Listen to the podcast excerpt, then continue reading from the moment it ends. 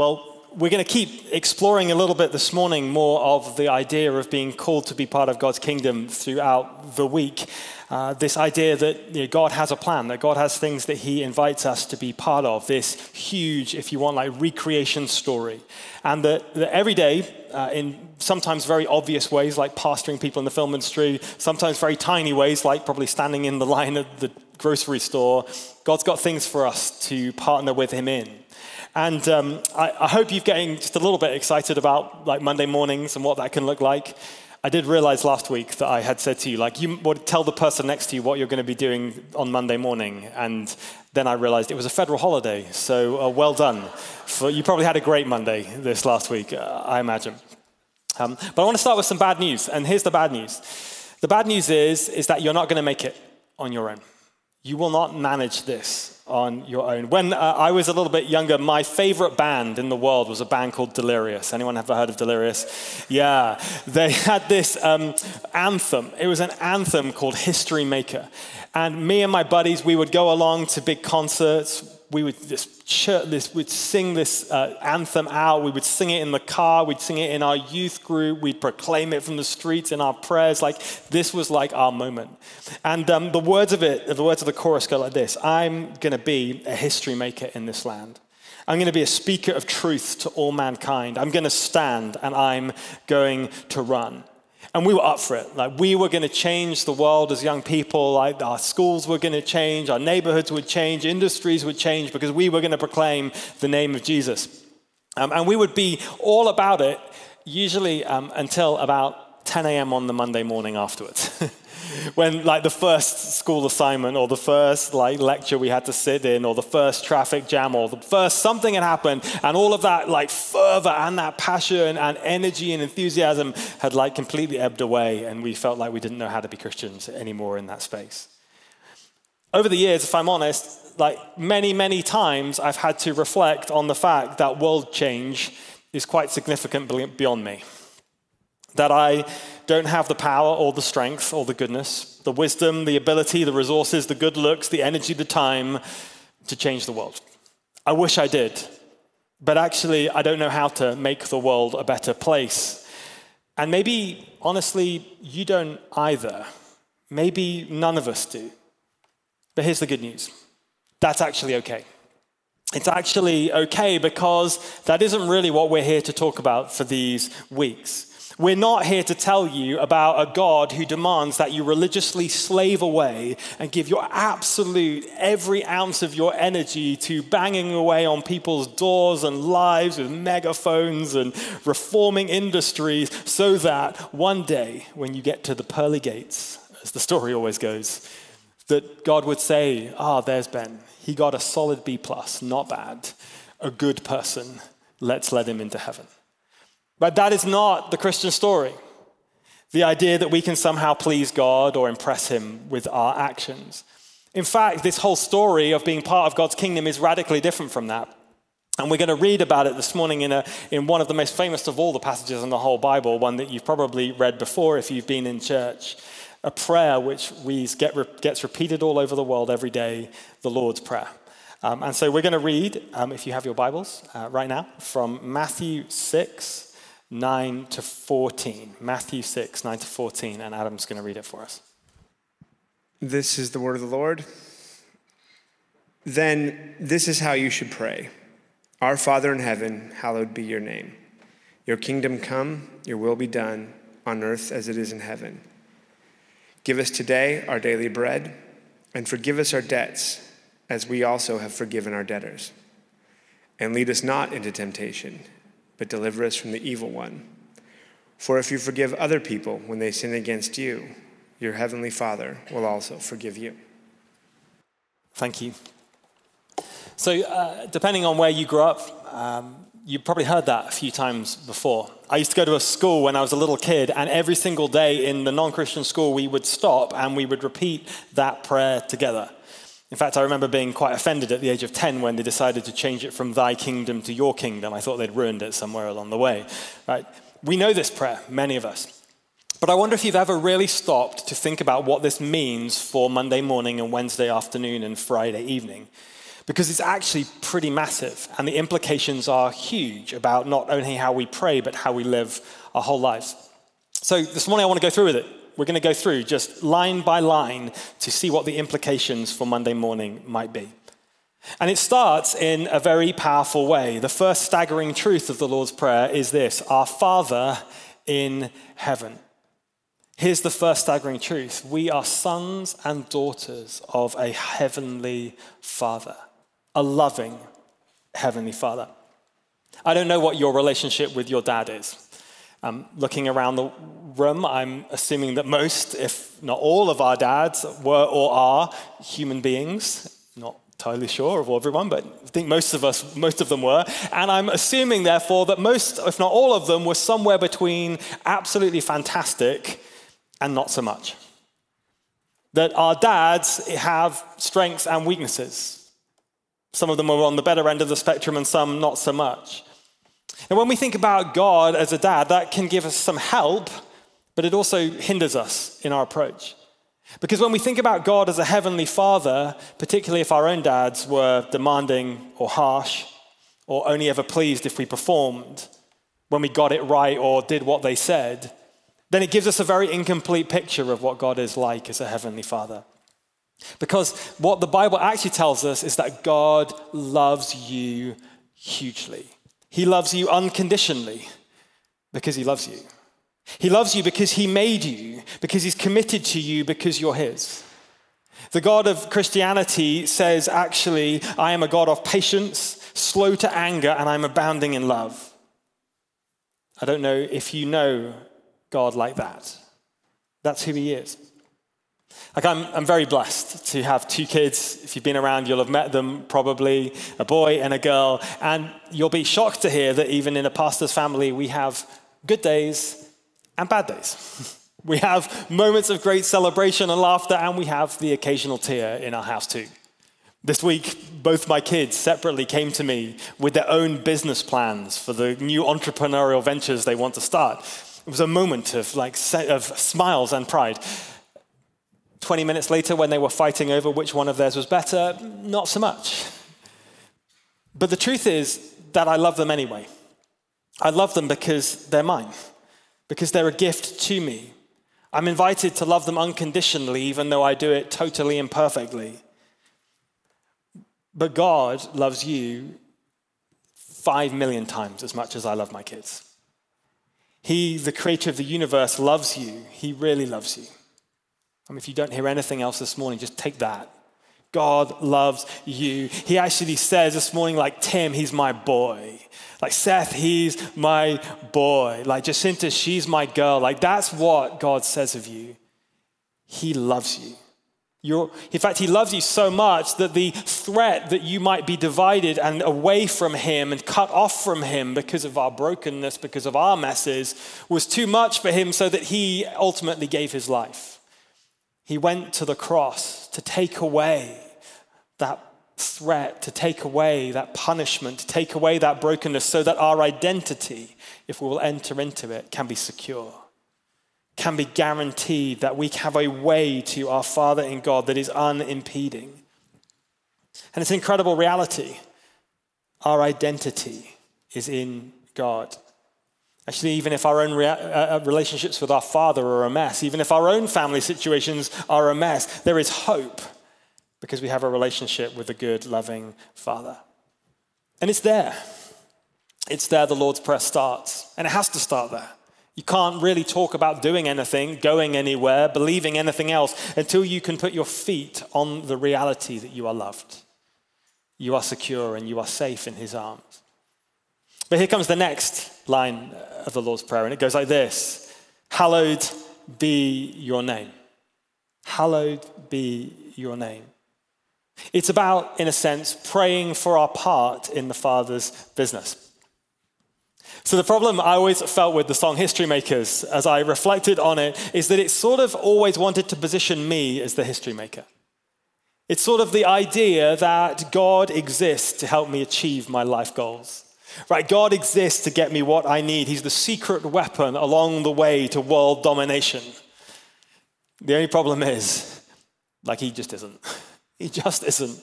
That's not how any of this works. Like, it's a little cheesy, but his story, his story. You've heard that one before, right? It's not mine, and it's not yours. God does not exist to turbocharge my life. He invites me into his. He invites me into his. Which means that the first change that's always required when we find our identity in Christ is actually a change inwardly in us, recognizing that I'm a child of God and actually turning to his story. Bowing down to say, you're God and I'm not. You're in control and I'm not. You have a plan and I don't. What you want and not what I want. But here's the amazing thing. The amazing thing is that when we do that, God doesn't say, great, well done, sit in the corner and watch this. Actually, what God says to us, he's like, come on then. Come on in.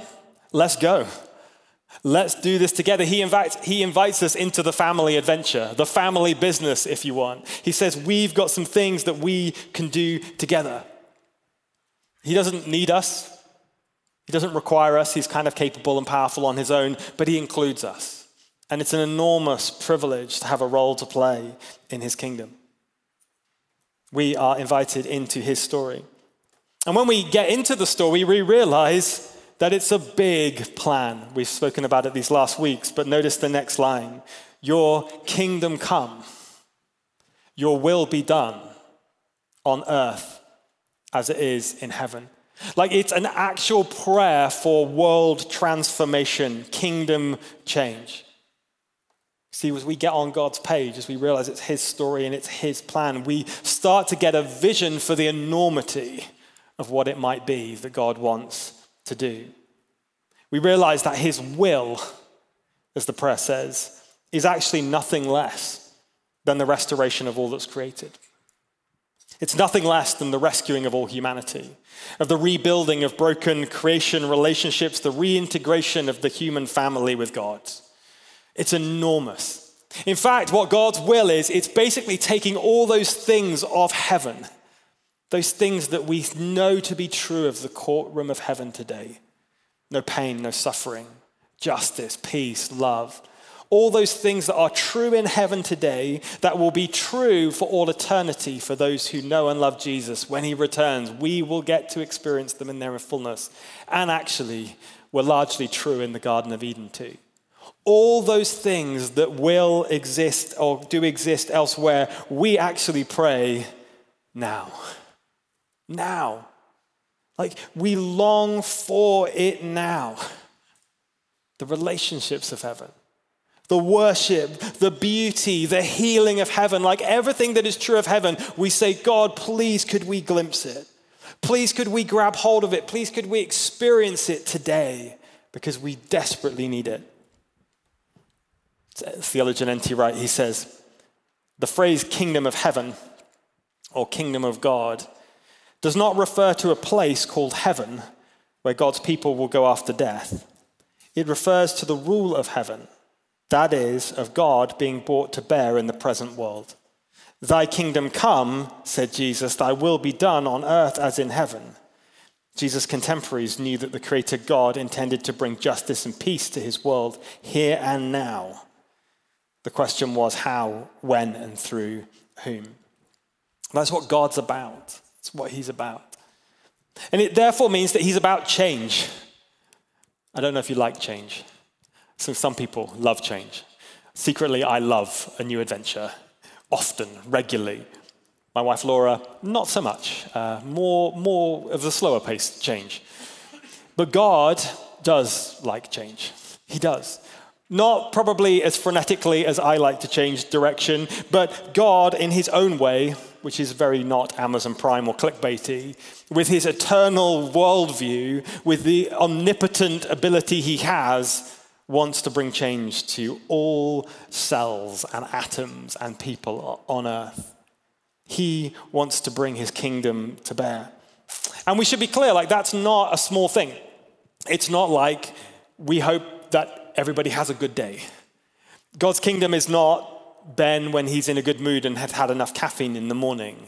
Or California, now it's cooled down and it's sunny and beautiful and we can go to the beach. Like, that's not what God's kingdom is really about. Jesus says it's upside down. It's a 180. It's a 180 from most worldly values. It's totally upside down. And therefore, it's different. There is no human entity. There's no human grouping of people. There never has been and there never will be that will fully encapsulate the values of the kingdom. No group, team, community, friendship, nation, political party, no likes, anything except for the kingdom, which is defined by itself, by God himself. And God invites us into it. But let's just take a moment to recognize how he invites us in. Recognizing what I said about the beginning of never really thinking that I can do this, is that actually the primary way God says, join me in my kingdom, is through prayer. It's through prayer. It is through the hotline, the communication that's open between us and God. It's about the relationship that we have through him. It's basically saying like, God, please would you, because I can't. Please would you, because this is beyond us. Come here quickly now. Bring the kingdom of God, come to Israel and Palestine and Ukraine and to the streets and to our schools and to our families, like nothing less and nothing more than everything of heaven. Please would it come, because we so desperately need it. But it's kind of amazing, if you've ever tried to pray a prayer like that, that God usually has a response. And his response is not usually, no worries, Ben, sit in the corner and watch this. His response is normally this: great, let's go. Let's go. Let's do it together. John Ruskin says, if you don't wish for his kingdom, don't pray for it. But if you do, you must do more than pray for it. You must work for it. We are invited into a partnership with God. When our kids were a little bit smaller, they absolutely loved to bake. It was like just the biggest thing in our house for a long time. And there always seemed to be a church event to make like cupcakes for. And so what would always happen is like the request for cupcakes would come in for something, and the kids would be so excited. They would like charge to the kitchen, put on the little aprons, and they'd go for it. Like high levels of enthusiasm and commitment and self-belief. And so like flour and eggs and sugar would just start to fly in every direction. Like the recipe book would be opened and then discarded somewhere, like food colorings and whatever you can think of, it started to like be gathered together to make some concoction. Now, fortunately, what was really going on was that between them, around them, was Laura, my wife, their mum. And as like bits of eggshell would inevitably get towards the cake mixture, she would just quietly help put them onto the side. And as like totally inedible ingredients were getting towards the cake mixture, she would just put them to the side. And as like ingredients would be measured out completely badly so that people would probably get food poisoning, she just quietly remeasured the ingredients to make it work. By the end of the process, usually, some beautiful cupcakes emerged. And the kids would always be so proud, like, look, Mum, look, Dad, look what we made. And in the corner would be Laura, like wiping her brow, like cleaning up the last counter from the stuff. The truth is probably Laura did about 90%. The kids did 10 maybe at best. But the cupcakes got made. It's kind of a silly illustration, but I think that's really how the partnership that God invites us into works.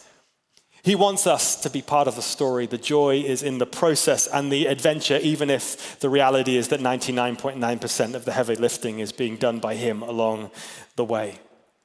He invites us into what he's about. But here's kind of the amazing thing is that then he does say, only here, he says, pray for yourself. Pray for yourself along the way.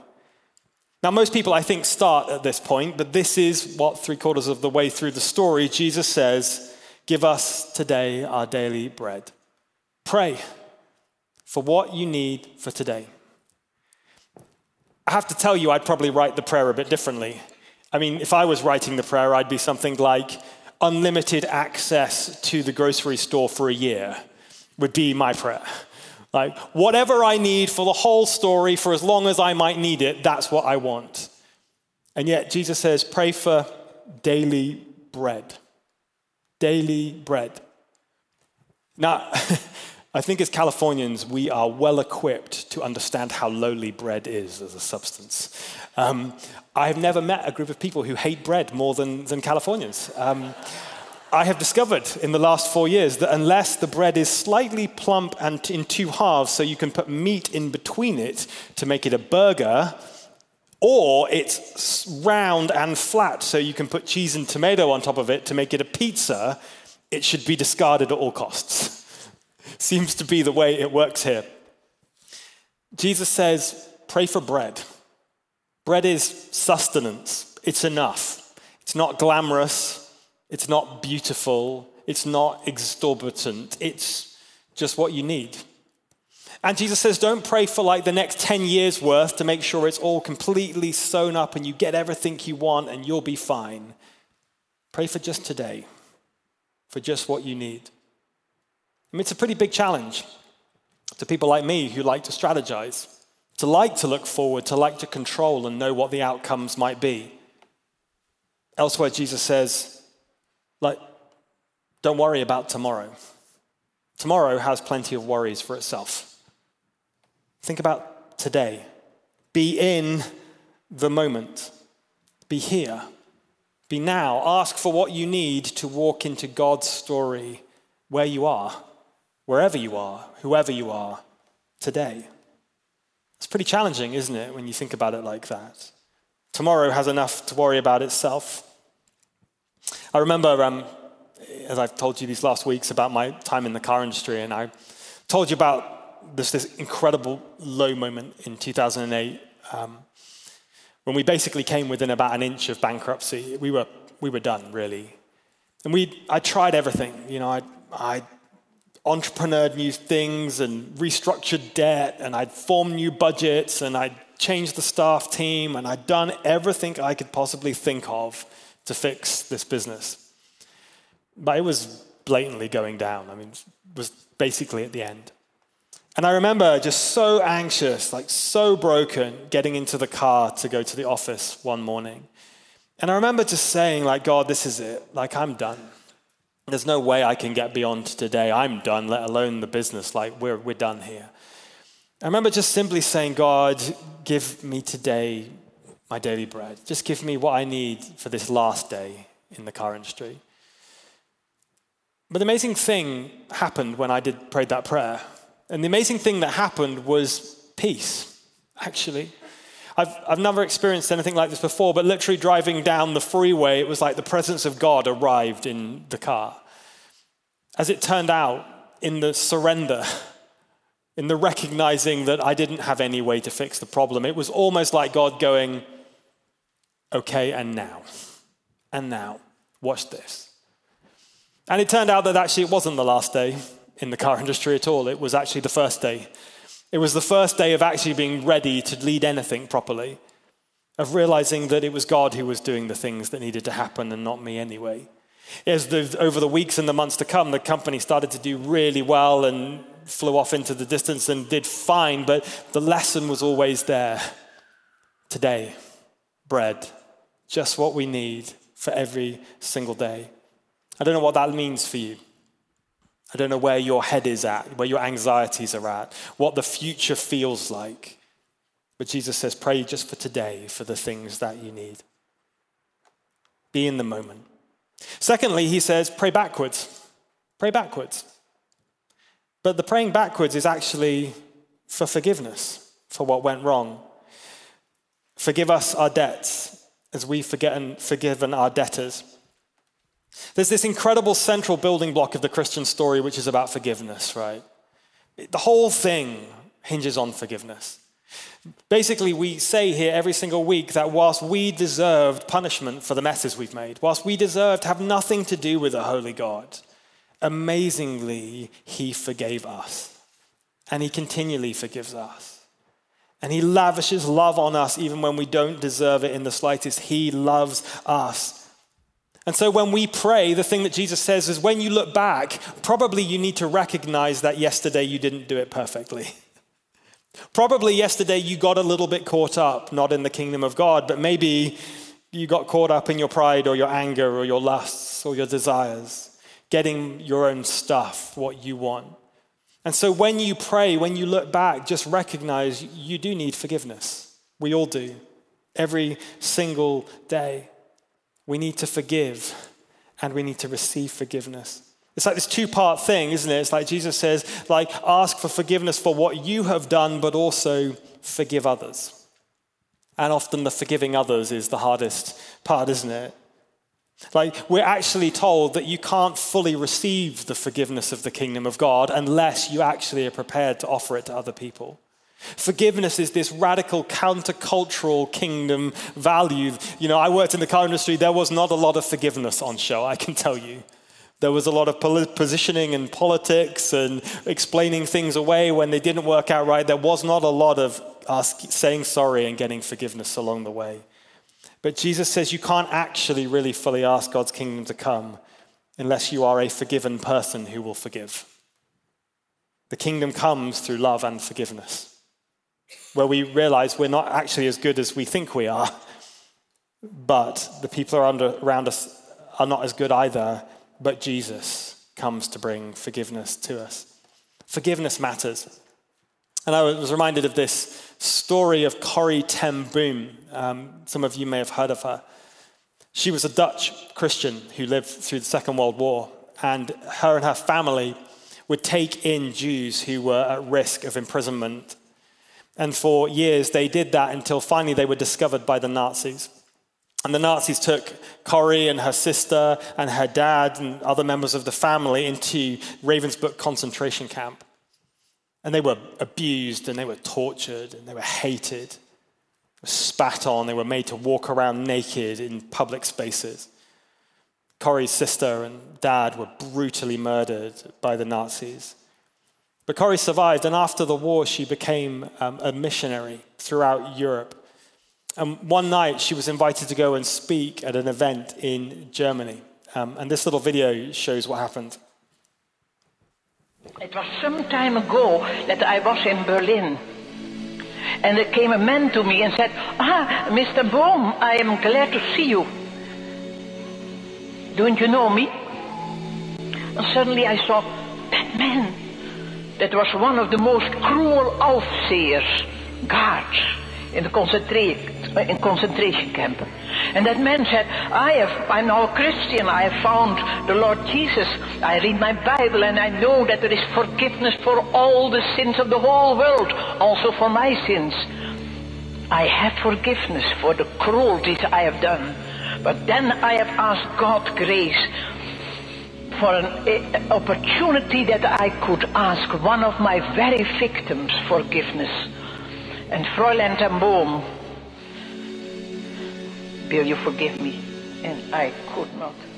I remembered the suffering of my dying sister through him. I could only hate him. And then I took one of these beautiful texts, one of these boundless resources, Romans 5:5. The love of God is shed abroad into our hearts through the Holy Spirit who is given to us. And I said, thank you, Jesus, that you have brought into my heart God's love through the Holy Spirit who is given to me. And thank you, Father, that your love is stronger than my hatred and unforgiveness. That same moment, I was free. And I could say, brother, give me your hand. And I shook hands with him. And it was as if I felt God's love stream through my arms. You never touch so the ocean of God's love as that you forgive your enemies. Can you forgive? No, I can't either. But he can. Can you forgive? No, but he can. We're invited to center ourselves with our today's needs, look back for what we've done that needs forgiveness. But then finally, we do look forward. We do. But it's not a prayer forward like you would expect or like the ones, honestly, I sometimes pray. It is a prayer to stay within the center of God's will and his kingdom. Jesus says, "Lead us not into temptation, but deliver us from evil." Like the prayer for tomorrow is a prayer of kingdom orientation. What Jesus is recognizing is that there are more than one kingdoms that work in the world. That there is a kingdom of goodness, of love, of beauty, of truth. There is God's kingdom which is coming into the world, but there is also a kingdom of darkness, of evil, of sinfulness and brokenness. I think it's a kingdom we've seen a lot of on the news this last week. A kingdom of destruction. And so when Jesus says to his people, pray for tomorrow, he doesn't actually say, ask God to give you everything that you need, In-N-Out Burger for the next 10 years, or stack loads of cash, or everything you want. He just basically says, pray that you can stay within the kingdom of God. Lead us not into temptation, but deliver us from the evil one. It's like his recognition that even though we don't have to be scared of the kingdom of darkness, we never have to be scared of it. As John Calvin says, the whole of Satan's kingdom is already subject to the authority of Christ. But that it is real. And it will try every day to pull us off course. Jesus talks about his way being a narrow way. And that the devil will always try and tempt us, like lead us, little by little decisions away from what he wants to pull us outside of his kingdom. Yet Jesus just simply prays, deliver us from temptation and from evil.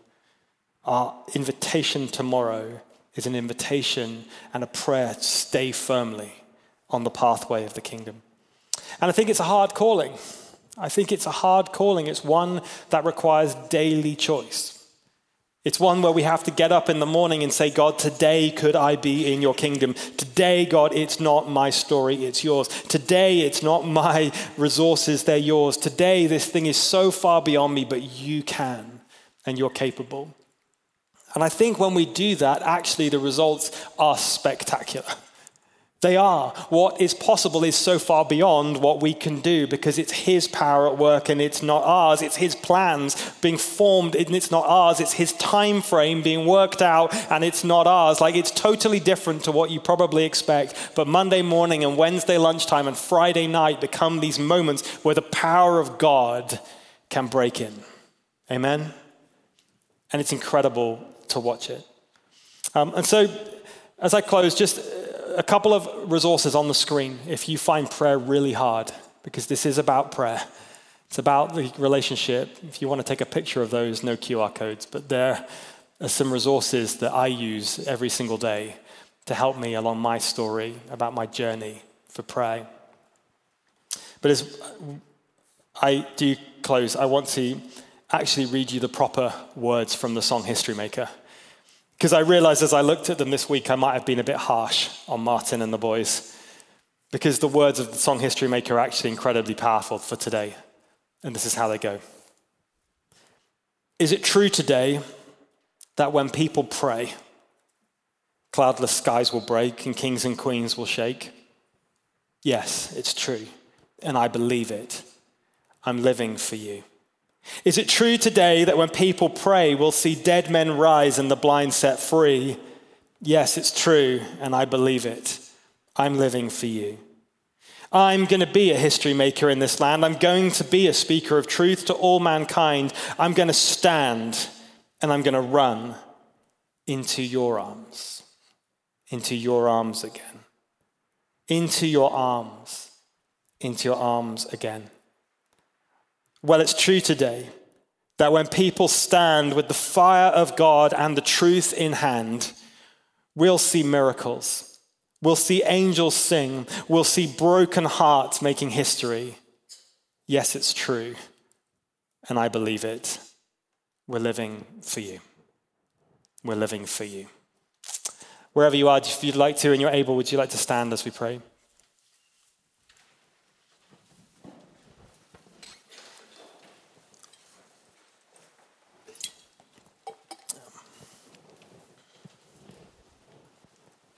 And I'm just going to put the reading back up on the screen, the Lord's Prayer.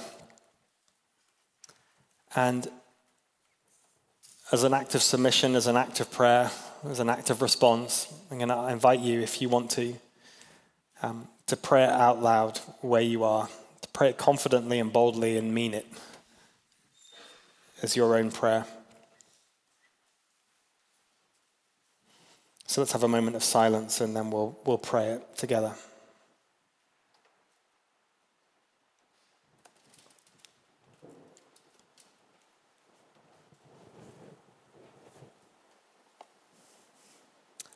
Our Father in heaven, hallowed be your name. Your kingdom come, your will be done, on earth as it is in heaven. Give us today our daily bread, and forgive us our debts as we have forgiven our debtors. And lead us not into temptation, but deliver us from the evil one. Thank you, Lord. So, Father, as we think of tomorrow morning and we recognize the challenges, the temptations, we recognize our own frailties and our weakness, we pray, come Holy Spirit, and recenter us onto the pathway of your kingdom. Forgive us for our sins and our brokenness of yesterday.